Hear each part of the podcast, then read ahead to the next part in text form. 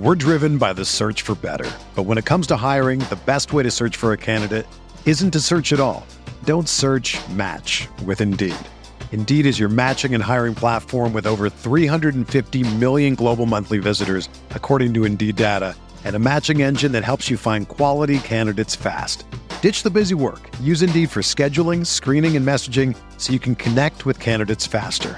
Leveraging over 140 million qualifications and preferences every day, Indeed's matching engine is constantly learning from your preferences, so the more you use Indeed, the better it gets. Join more than 3.5 million businesses worldwide that use Indeed to hire great talent fast. And listeners of this show will get a $75 sponsored job credit to get your jobs more visibility at Indeed.com slash BlueWire. Just go to Indeed.com slash BlueWire right now and support our show by saying that you heard about Indeed on this podcast. That's Indeed.com slash BlueWire. Terms and conditions apply. Need to hire? You need Indeed. This podcast episode is brought to you by Coors Light. These days, everything is go, go, go. It's nonstop hustle all the time. Work, friends, family expect you to be on 24 7. Well, sometimes you just need to reach for a Coors Light because it's made to chill. Coors Light is cold lagered, cold filtered, and cold packaged. It's as crisp and refreshing as the Colorado Rockies. It is literally made to chill. Coors Light is the one I choose when I need to unwind. So when you want to hit reset, reach for the beer that's made to chill. Get Coors Light in the new look delivered straight to your door with Drizly or Instacart. Celebrate responsibly. Coors Brewing Company, Golden, Colorado. I can't believe it. That Gerald is presenting the quarterly budget report with finger puppets? Look, here comes a 1.7% decrease in fixed overhead. Hello, everybody. No, I can't believe how easy it was to save hundreds of dollars on my car insurance with Geico. Who are you? The projected increase in organic Q3 revenue. Hooray! Believe it, Geico could save you 15% or more on car insurance.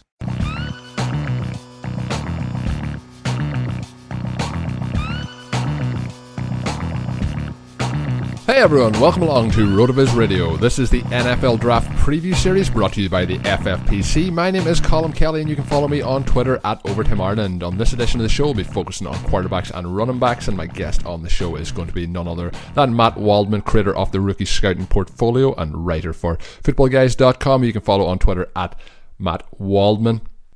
It's good to be back on Rotoviz. Had a couple of weeks off there. Uh, my wife just gave birth to our first child, so it's been an exciting time of year. But glad to be back on talking with Matt, and we're going to get to that in just a second. But before that, I want to let the listeners know that we obviously have a lot of great content up on rotoviz.com at the moment, and through the podcast, you can save yourself on a subscription to a Rotoviz NFL Pass right now.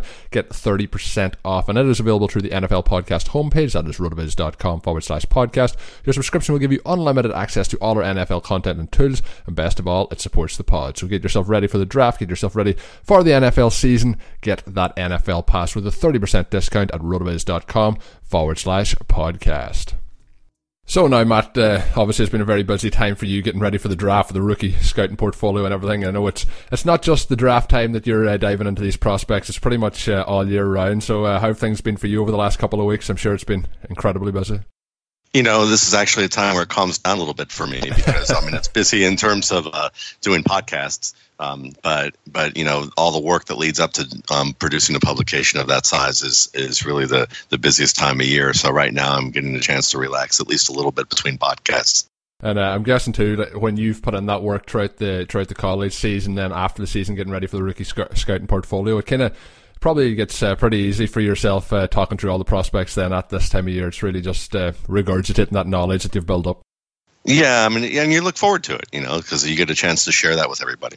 Yeah, and uh, obviously when we're looking at some of these prospects, we're going to talk some uh, quarterbacks, and we're going to talk a little bit about the running back position. We've had this series running. We've had a couple episodes looking at both, so we're going to try and vary up the questions a little bit. And I know Matt, you've mentioned you've been on a lot of podcasts over the last uh, kind of month or so, so we're going to try and uh, diverge from maybe some of the players you've talked a lot about and get your opinions on some of the other ones. So obviously we have to talk as well about some of the top prospects at both positions, so they'll be sprinkled in too. So we'll start off with Sam Darnold. Uh, you know a lot of people think he's the best quarterback in the draft class. What for you are some of the things that he does well on the football field? What are some of the aspects you think he needs to work on? And then if you had to go for a, a comparison at the NFL, and I guess the final one on that, do you think he is the best in this draft class?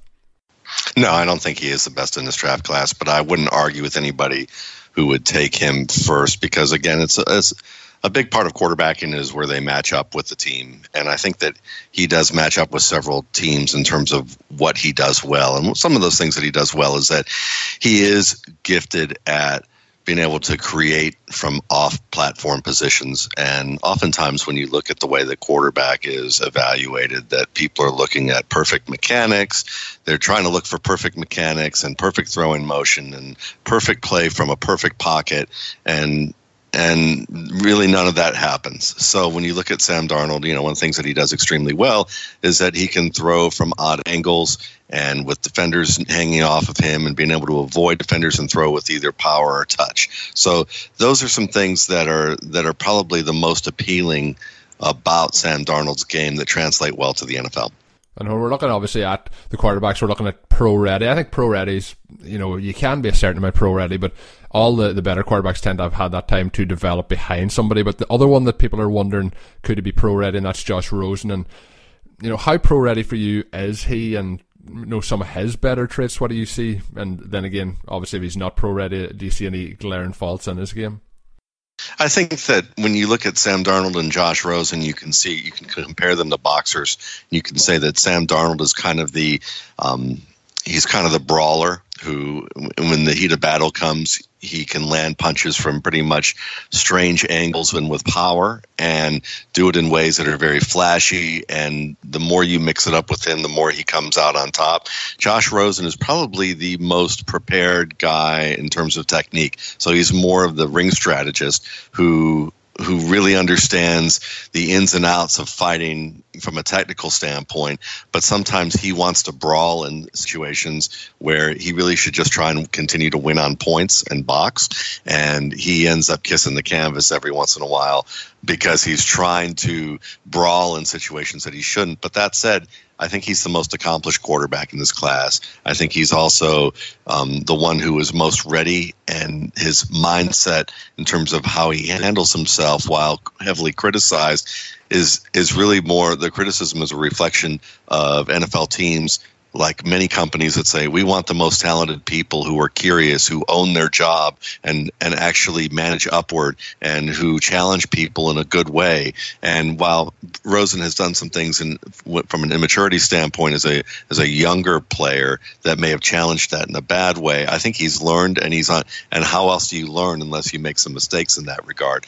I think he's probably the most pro ready and probably the best suited to play right away and be able to challenge challenge teams in a positive way. It's just that you know teams say all that just like companies say that or certain managers say it because they read it in some sort sort of you know some bestseller novel that they only gleaned a little few a little bit of information from but not really the whole context and wind up spouting that to their you know to their team about what what they need. And then when they get it they're afraid of what to do with it and they're threatened by it. So if he gets matched with the the best team he'll be the best quarterback in this class yeah, one of the reasons as well this class for me is so intriguing is usually at the top of the class we you know you might have one or two or maybe even three, but in this class, you know, there's that kind of top five, and in some cases, even people putting it to top six off the quarterback position to see how it shakes out. And then, of course, we're going to have the teams that pick somebody, and we see these flops. We pick somebody a little bit later. We see he ends up being a you know a franchise quarterback. So it's always that intriguing dynamic of just who gets the quarterback in the right spot for the right fit and uses him and lets him develop in the right way. So really, really intriguing class. Another quarterback that's been picking up a little bit of hype heading into the draft, and he kind of had hype this time last year. Then you know, it got a little bit quieter, didn't have as good a college season as maybe some people pers- uh, uh, expected, and that is Mason Rudolph.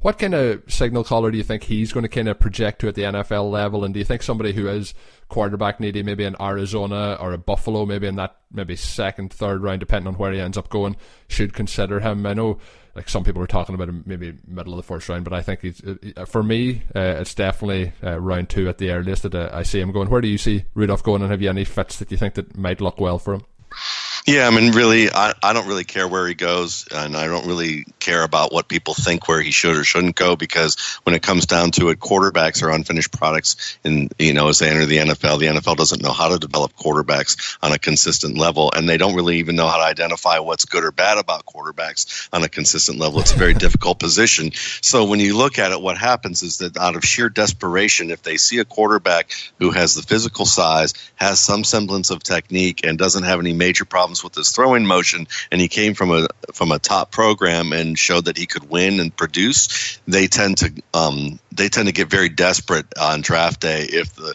the quarterbacks at the very top, one of them didn't fall to them in the middle or late rounds. And I would not be surprised at all if a team trades up to go get him or somebody takes him out of desperation. But he is a player that is capable of developing into a starting NFL quarterback with the right type of guidance. He has to get faster at his decision making in terms of processing information. That's probably one of the most common things that college quarterbacks have issues with because when you look at the game, the, often what happens is you have keys to read on the when you're looking at the defense, and as soon as that key comes open, or, or that key becomes available, and you identify it, the ball should be coming out of your hands and your feet should be in position to be able to make that throw so that you're throwing with an, with accuracy and velocity. And that's where your the position of your feet really come into play.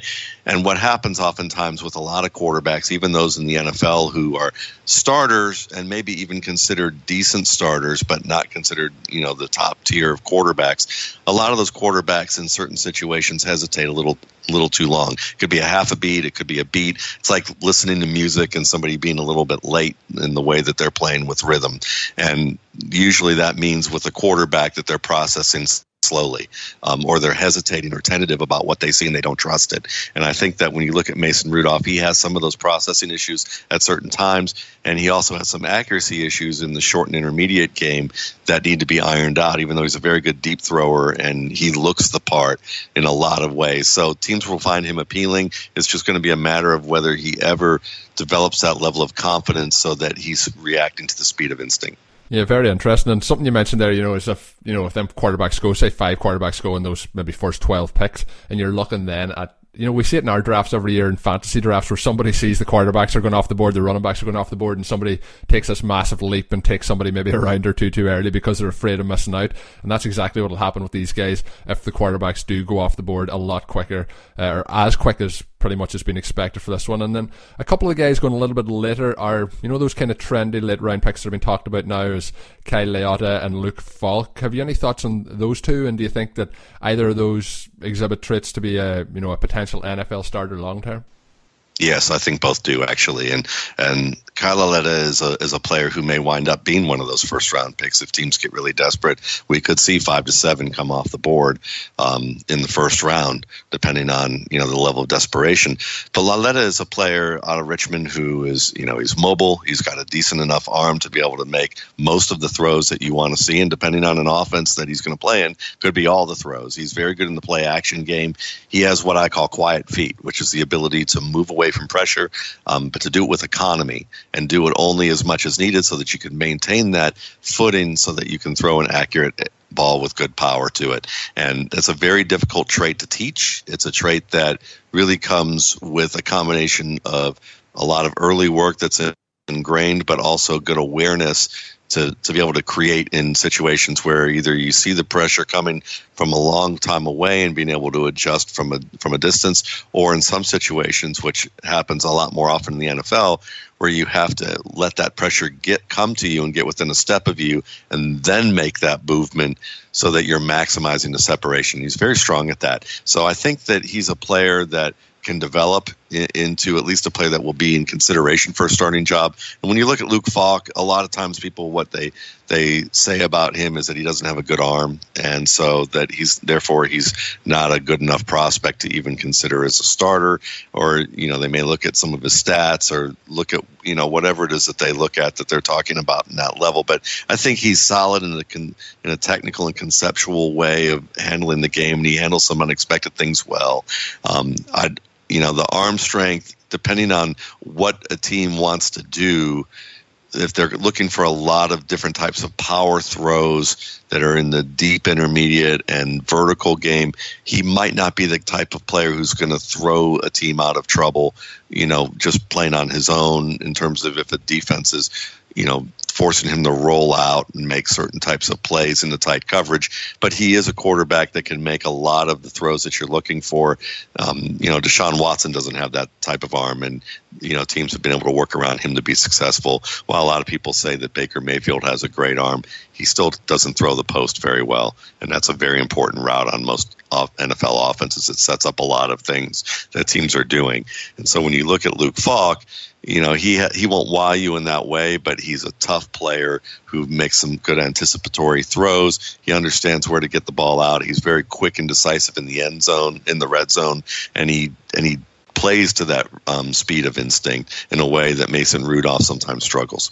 Yeah, and something that I've been asking people on a couple of podcasts this off season, and I've thought of over the last couple of years is, you know, if you are a team that's struggling for that quarterback position, you already mentioned that the NFL teams have trouble evaluating the position. It is very hard to evaluate and get the right fit and the right team. And we've seen a couple of years ago with Washington when they took uh, Robert Griffin and then they took Kirk Cousins later in the, in the draft. Do you think that, you know, the two guys we mentioned there, Falk and Lauletta, that they could be potential guys for some of these teams maybe taking a guy in the first round to maybe double down later on in the draft and pick up one of those to, to see where they can go with them?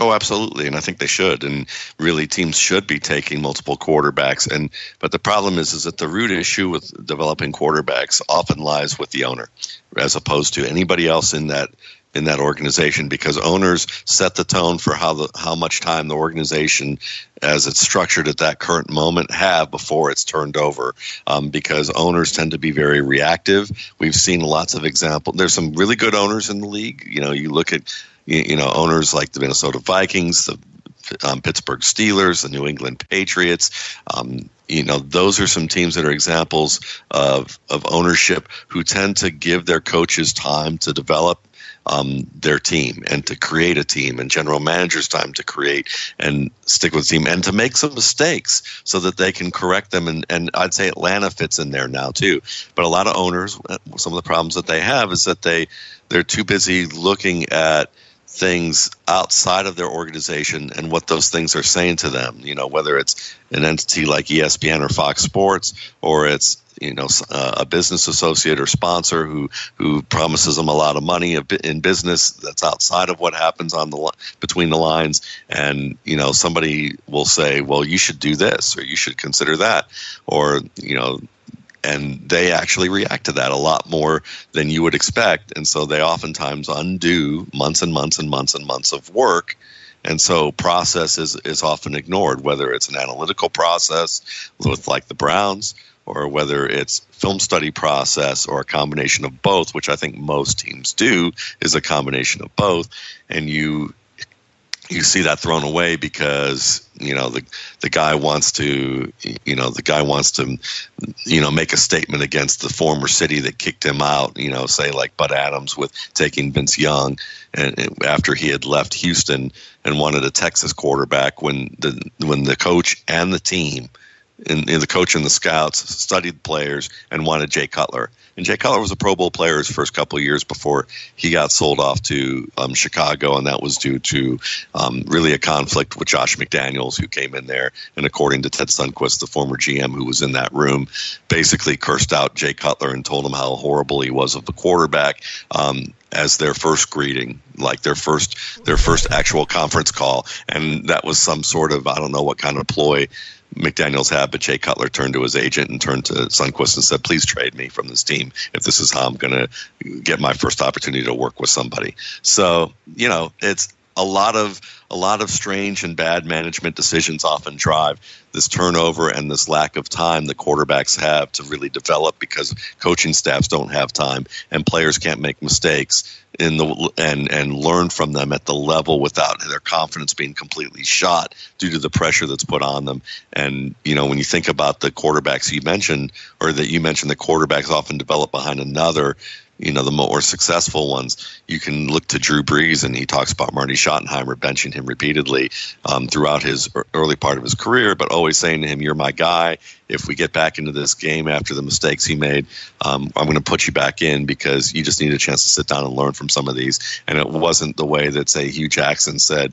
DeShone Kizer's the you know our guy and he's going to be good. And then he makes mistakes and he says he's no longer going to be our guy and just basically ruins the kid's confidence and now they're they've already moved on. And so you know there's one there's a right way of doing it and there's a completely wrong way of doing it and we just talked about both that's something that always interests me is the behind the scenes stuff. I like to get into the, you know, I like to get into the technical side of it. I like to get into the data side, but I like to see the behind the scenes. Think of it from a psychological point of view. What is going on behind the scenes with the team owners, with the management, with the players, trying to figure out all that sort of stuff. I like to really dive into it from that perspective too. So very, very interesting stuff there, Matt. Just want to let the listeners know that the show is brought to you by our friends over at the FFPC. That is the Fantasy Football Players Championship, the home of season long high stakes fantasy football. For some people, it is the off season, but not for the FFPC. If you're ready to draft now, the FFPC best ball leagues are drafting daily with entry fees starting from just $35. They have both slow and live drafts, so you can get whatever way you want, to get in on the action. And also, if you're into Dynasty, the FFPC has you covered. They have almost 200 active Dynasty leagues with entry fees starting at $77 and going all the way up to the high stakes of 2,500. So get over there, check out all that, and don't miss out on the FFPC experience. Go to myffpc.com and register now. That's myffpc.com, the home of season long high stakes fantasy football. You'll also have heard us talking throughout the series about the opportunity to win a free $35 entry into an FFPC League. And all you have to do to get that opportunity is to head on over to iTunes, subscribe to the RotoViz Radio channel, leave us a written review with your name in it, and listen to an episode next week of the draft series, and you will hear if you are the winner. It is, uh, you know, it's awesome being involved with the FFPC, and this is another way we can reward our loyal listeners who have, uh, you know, listened throughout the off season, listened throughout the season. We are greatly appreciative of each and every one of you. So head on over to iTunes, leave that written and review with your name in it, and of course, we will let you know next week if you are the winner and uh, jumping into one of those FFPC leagues. Also, if you're interested in a mini league with myself, with some of the other hosts, with some of the RotoViz writers, email us at rotovizradio at gmail.com. Let us know that you're interested, and we'll get that set up ASAP. We have filled up a couple so far this off season. So let's get drafting over at the FFPC. And of course, again, the website is myffpc.com. So when we move on to the, the running back position now, we're looking at uh, you know Saquon Barkley's uh, the top running back in this class. I don't really think there's any debate about that. He's been the top prospect for a long time, and pretty much everyone is in consensus with that. The hype around him has kind of overshadowed some of the other notable running backs in the class. There's a lot of them that uh, I like in this class, but can you give your thoughts maybe on some of them? And uh, Derrius Guice is one that I'm interested to see what your thoughts are. What are some of the, the strengths you associate with him? And outside of Barkley, would he be your top rated running back in this class? And you know, it's a great question. It's probably the best running back class I've evaluated, and I would actually be one, one of the few people who actually disagrees with the Saquon Barkley assessment. I think he could be, and I think it's very close. And I think that if you're looking at him being landing in an offense that does a lot more work with him on on the edges and the way that they used Alvin Kamara or plan to use Alvin Kamara, um, or a way that a team would throw the ball to Barkley, then I would say that you know he can he'll easily be one of the the most productive if that happens but he's not the most mature runner between the tackles and that's been that's been something that's not talked about with him on a you know and it should be because he makes a lot of mistakes when it comes to decision making with the way that plays are supposed to unfold and people often um, cursorily bl- um, blame the offensive line um, and that say, well, it hasn't been a great offensive line. He's forced to create more. But really, if you take a look at his look at his play and you really understand how blocking schemes work, he often avoids good creases that he can get smaller gains with to try and get much bigger gains. And it's something that's common with a lot of backs that's easily correctable if they really work on it. LeSean McCoy had that issue. Um, Jamaal Charles had that issue.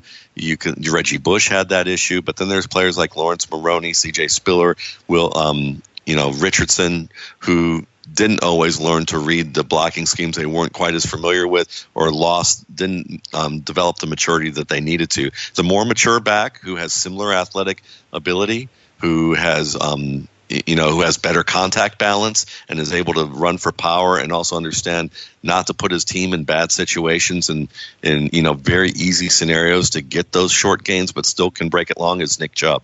And I think Nick Chubb is the best running back that I've seen in the past five years, and and barely edges out players like Todd Gurley and Ezekiel Elliott, who I liked a lot, and barely edges out um, Saquon Barkley. But other, you know, people won't talk about that because they think he lost burst, but they're not watching enough. If you looked at the combine, you know that. Um, and they talk they talk about his lack of receiving skill, but actually he caught a lot of balls as a freshman and repeatedly over and over again. When I look at um, running backs who often are talked about that way, and then later they say, "Oh, we didn't know he could catch the ball." Even their own teams, it's quantity over qual, it's quality over quantity. And Nick Chubb has the qual- the quality in his tape. Um, so you know it's very close. I love Barkley, but um, you know in certain types of formats or certain types of um, teams in terms of how they're going to run their offense. If you're looking for a, a guy who's going to run more between the tackles but can do some work on the outside, Chubb's the more well-rounded back. Not by much, but it's it's a surprise for a lot of people. But that's how I feel, um, and what my analysis shows. Um, when you take a look at Derrius Guice, he's certainly up there too, and you know he's a, he's a better runner between the tackles than Barkley is right now as well. Um, Barkley should develop, but uh, you know if you're going to grade players before the draft. You're, you're looking at what they can do right now, and you're not going to project too much on a player who hasn't proven that they've overcome um, a, a maturity flaw that has to get you know that has to get better even though you may you know bump them up a little bit and saying that it's an it's a correctable thing there you know it's not it's not always the case as we've seen from the players I you know mentioned here in the examples. But guys can catch pretty well. You know he's a powerful runner. He's got good balance. He's someone that certainly you know he Chubb I would say that you know a player like um, Royce Freeman, he and Barkley, they're all capable of delivering top end production early in this class, and they're even more than that who are capable of doing so. Kerryon Johnson and Sony Michel are very good in this regard. Um, Johnson, I think, is a bit underrated. Um, I think he's very good between the t- tackles. He runs with very good leverage. He knows how to make defenders miss. And then Sony Michel, if he can s- shore up his um, ball security, which has been problematic for most of his career, um, if he can shore that up, he could be as good as any of these backs in his class, and he's the best, best pass protector in this class, if you ask me. Barkley's very good, um, but I would say Sony Michel's a, a slight bit better, um, and he's excellent with his burst. So we're looking at six players right here um, that I, I, think five to six players right here who I think could be um, as productive even though you may look at them on on film and watch their games and say Saquon Barkley's easily the most talented with the most upside, and I think he has the most talent and upside, but he's not the most accomplished and combination of talent, accomplishment, and what they bring to the table right now with a reasonable amount of what they can do and what they what they'll be able to learn, you know, without over projecting it. You know, Nick Chubb is is my surprise guy who I think leads it. Yeah, and it's uh, it's interesting there because you obviously mentioned as well. You know, the, the, scheme fit is so important for the running back position. You have uh, running backs that come in and just never fit that scheme, and if you don't run between the tackles in college, that's not part of your game. It can be very hard to go into the NFL when you're up against you know a superior defensive line, and you know depending on your offensive line scheme, it mightn't just work out as well. But you mentioned of so when you're looking at yours, I, my kind of top three are going Barkley, Guice, and then Chubb. Do you have Chubb ahead of Guice and Barkley, or how does that top three run for you? Yeah, it's it's Chubb, Barkley, and Guice. Those are the those are the three that I have, and um, it's you know when you look at the separation, I would say it's it's a it's fairly small between Chubb and Barkley, um, but it's significant enough that it's not like it's not by a sliver. Um, it might be one, you know, it's that one area of decision making that really separates the two. Um, and then with Derrius Guice, there's a slight there's a slightly larger gap, but not much between Barkley and Guice. And it really, with all three of them, if one of them, you know, if Barkley or Guice had one better trait that was more consistent and or was something that they've corrected and i wasn't just projecting that they can correct it um, they would probably be higher than nick chubb. Um, so but at the same time that's not the you know chubb has flaws too things that he can get better at. So it's you know they're all tightly they're all tightly together there Yeah, very very intriguing class. Again, I mentioned you know at the the quarterback position how there's those kind of five or six guys in the running back position. There's those you know five or six again, and somebody from the combine who has really picked up steam. You mentioned is Royce Freeman, and somebody then on the other side of the coin who has really started to kind of free fall after the combine is Ronald Jones. Based on the two of them, have you any thoughts? Uh, I know you kind of mentioned uh, Freeman already, but on Jones, have you any thoughts on what has happened to you know his stock post combine? Yeah, I mean, I just think that that's that's probably more if if he's fallen, I don't think it's done so because of his um, of his times. I think they know how fast he is. I think they can see it. I think I think also that he proved in his pro day that he was a little bit better than what they saw there, and he was still dealing with a hamstring injury. So I'm not worried about that. But I think some of that is more about interviews and some of the things that have been said about his approach to dealing with teams. Um, so there may be he may fall a little bit in terms of where he could have gone and where he could have been slotted, but he's an excellent player. And as long as there are not any glaring red flags with you know with his personality and and his off the field or how they think that he'll work with with people uh, I think that he's a you know he's a very dynamic player who understands how to run between the tackles, has some has some skill to pass protect that will only get better, and I think he's an underrated receiver because he's just not used an awful lot, and sometimes people just equate receiving skill with usage as opposed to again quality over quantity. Um, and Freeman's got excellent footwork. I, I really I think that he's finally getting some of his due because of the fact that they looked at his metrics and now started to go back and you look at his film and realize that he's been there all along. Yeah, and uh, I have seven running backs here, and you mentioned one of them already, and that's Kerryon Johnson. You mentioned he's underrated. You might want to head on him, but I'll give you the list of the seven, and then let you pick two that you either think are better or maybe not as good as people are expecting them to translate to the NFL. Of Mark Walton, Kerryon Johnson, Nyheim Hines, Josh Adams, John Kelly, Kalen Ballage, and Bo Scarborough. There's a really interesting group, you know, going, you know, in those kind of later round to mid round picks, but that could have a, a, very, very high upside when they, they get to that NFL level. What's your thoughts? And I'll let you pick two from the list. Yeah, I think Kerryon Johnson is probably the guy that, that, I think is head and shoulders above the ones that you mentioned there. Um, he's just so smooth and flexible. He, he's someone that has carried the load, and I know that he's had some minor injuries, but they're not major things. Um, I think he reminds me of a player who, you know, when you look at how he plays, he's he's he can be a dual threat. So you've got that You've got the burst, you've got the change of direction quickness, you have the leverage. He understands leverage, which is what generates power more than just sheer strength.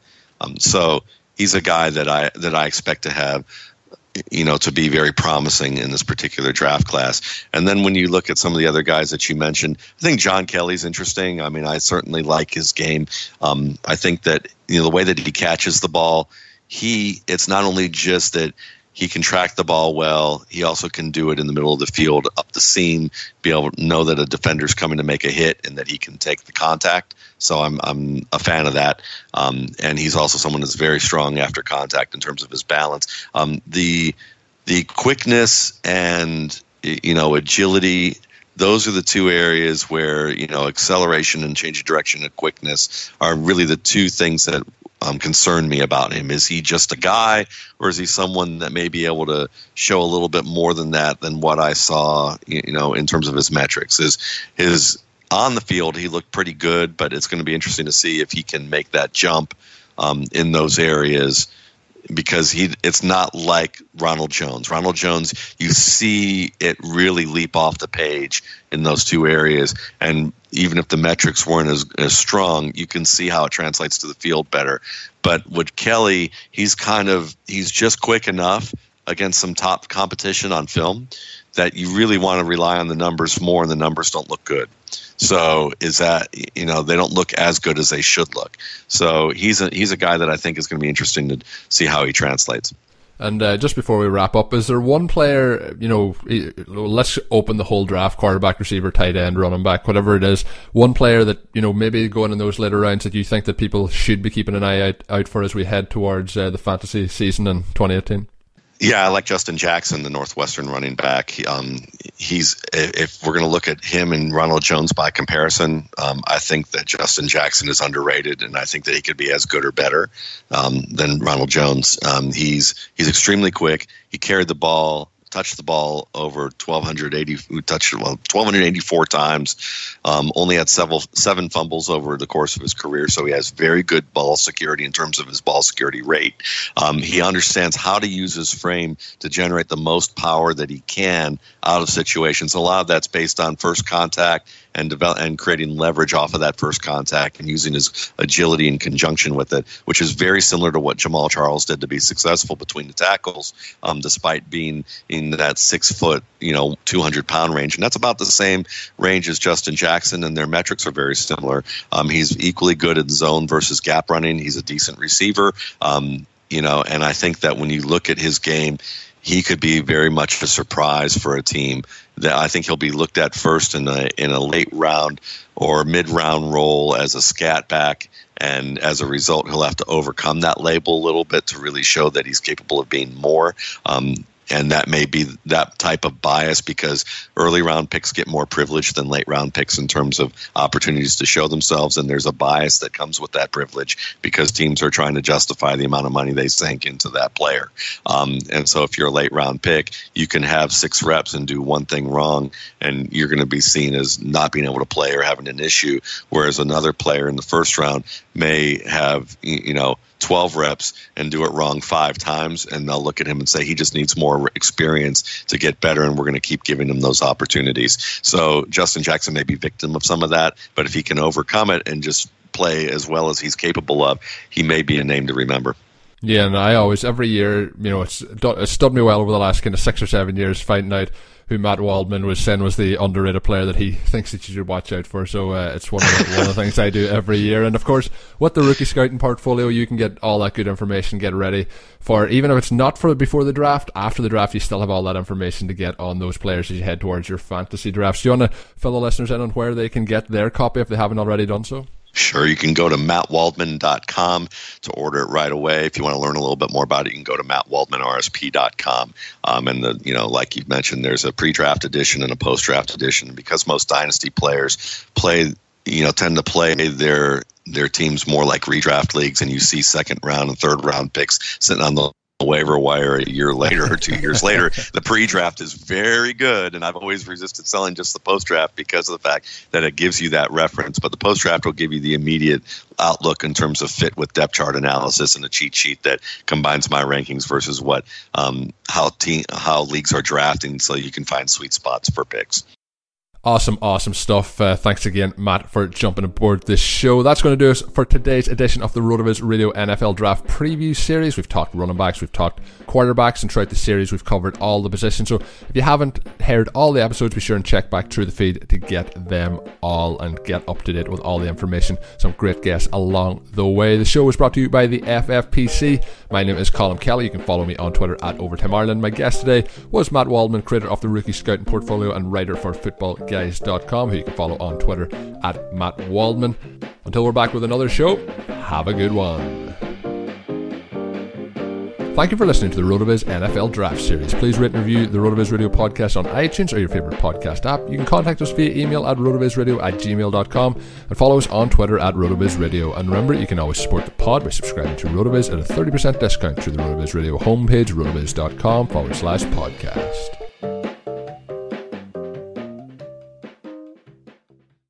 Let's consider the secret life of the innermost nesting doll. Living most of her life in the dark, inside the other nesting dolls, she has plenty of time to think, if she could. Sadly, she has no brain. However, when an innermost nesting doll hears that Geico not only saves people money, but also has been providing great service for over 75 years, she thinks it's obvious you should switch. Because yes, switching to Geico is a no-brainer. Pity the innermost nesting doll and her lot in life. Call you the Grill Master. You've seared the thickest porterhouse in the butcher shop. And as you lift that first forkful to your mouth, you savor the moment. To get amazing offers during the Mercedes Benz summer event, like the 2019 C Class sedan and GLC SUV, the perfect recipes of driving performance. Plus, you can enjoy six months of Sirius XM All Access included. The Mercedes Benz summer event, now serving limited time offers on a select lineup of vehicles. Offers end September 3rd. Mercedes Benz, the best or nothing. The wait is finally over. Knotfest Roadshow is back.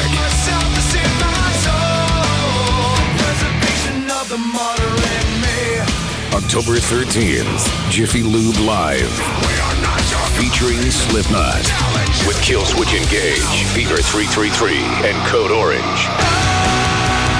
Tickets on sale now at LiveNation.com. Part of the Mattress Warehouse Concert Series.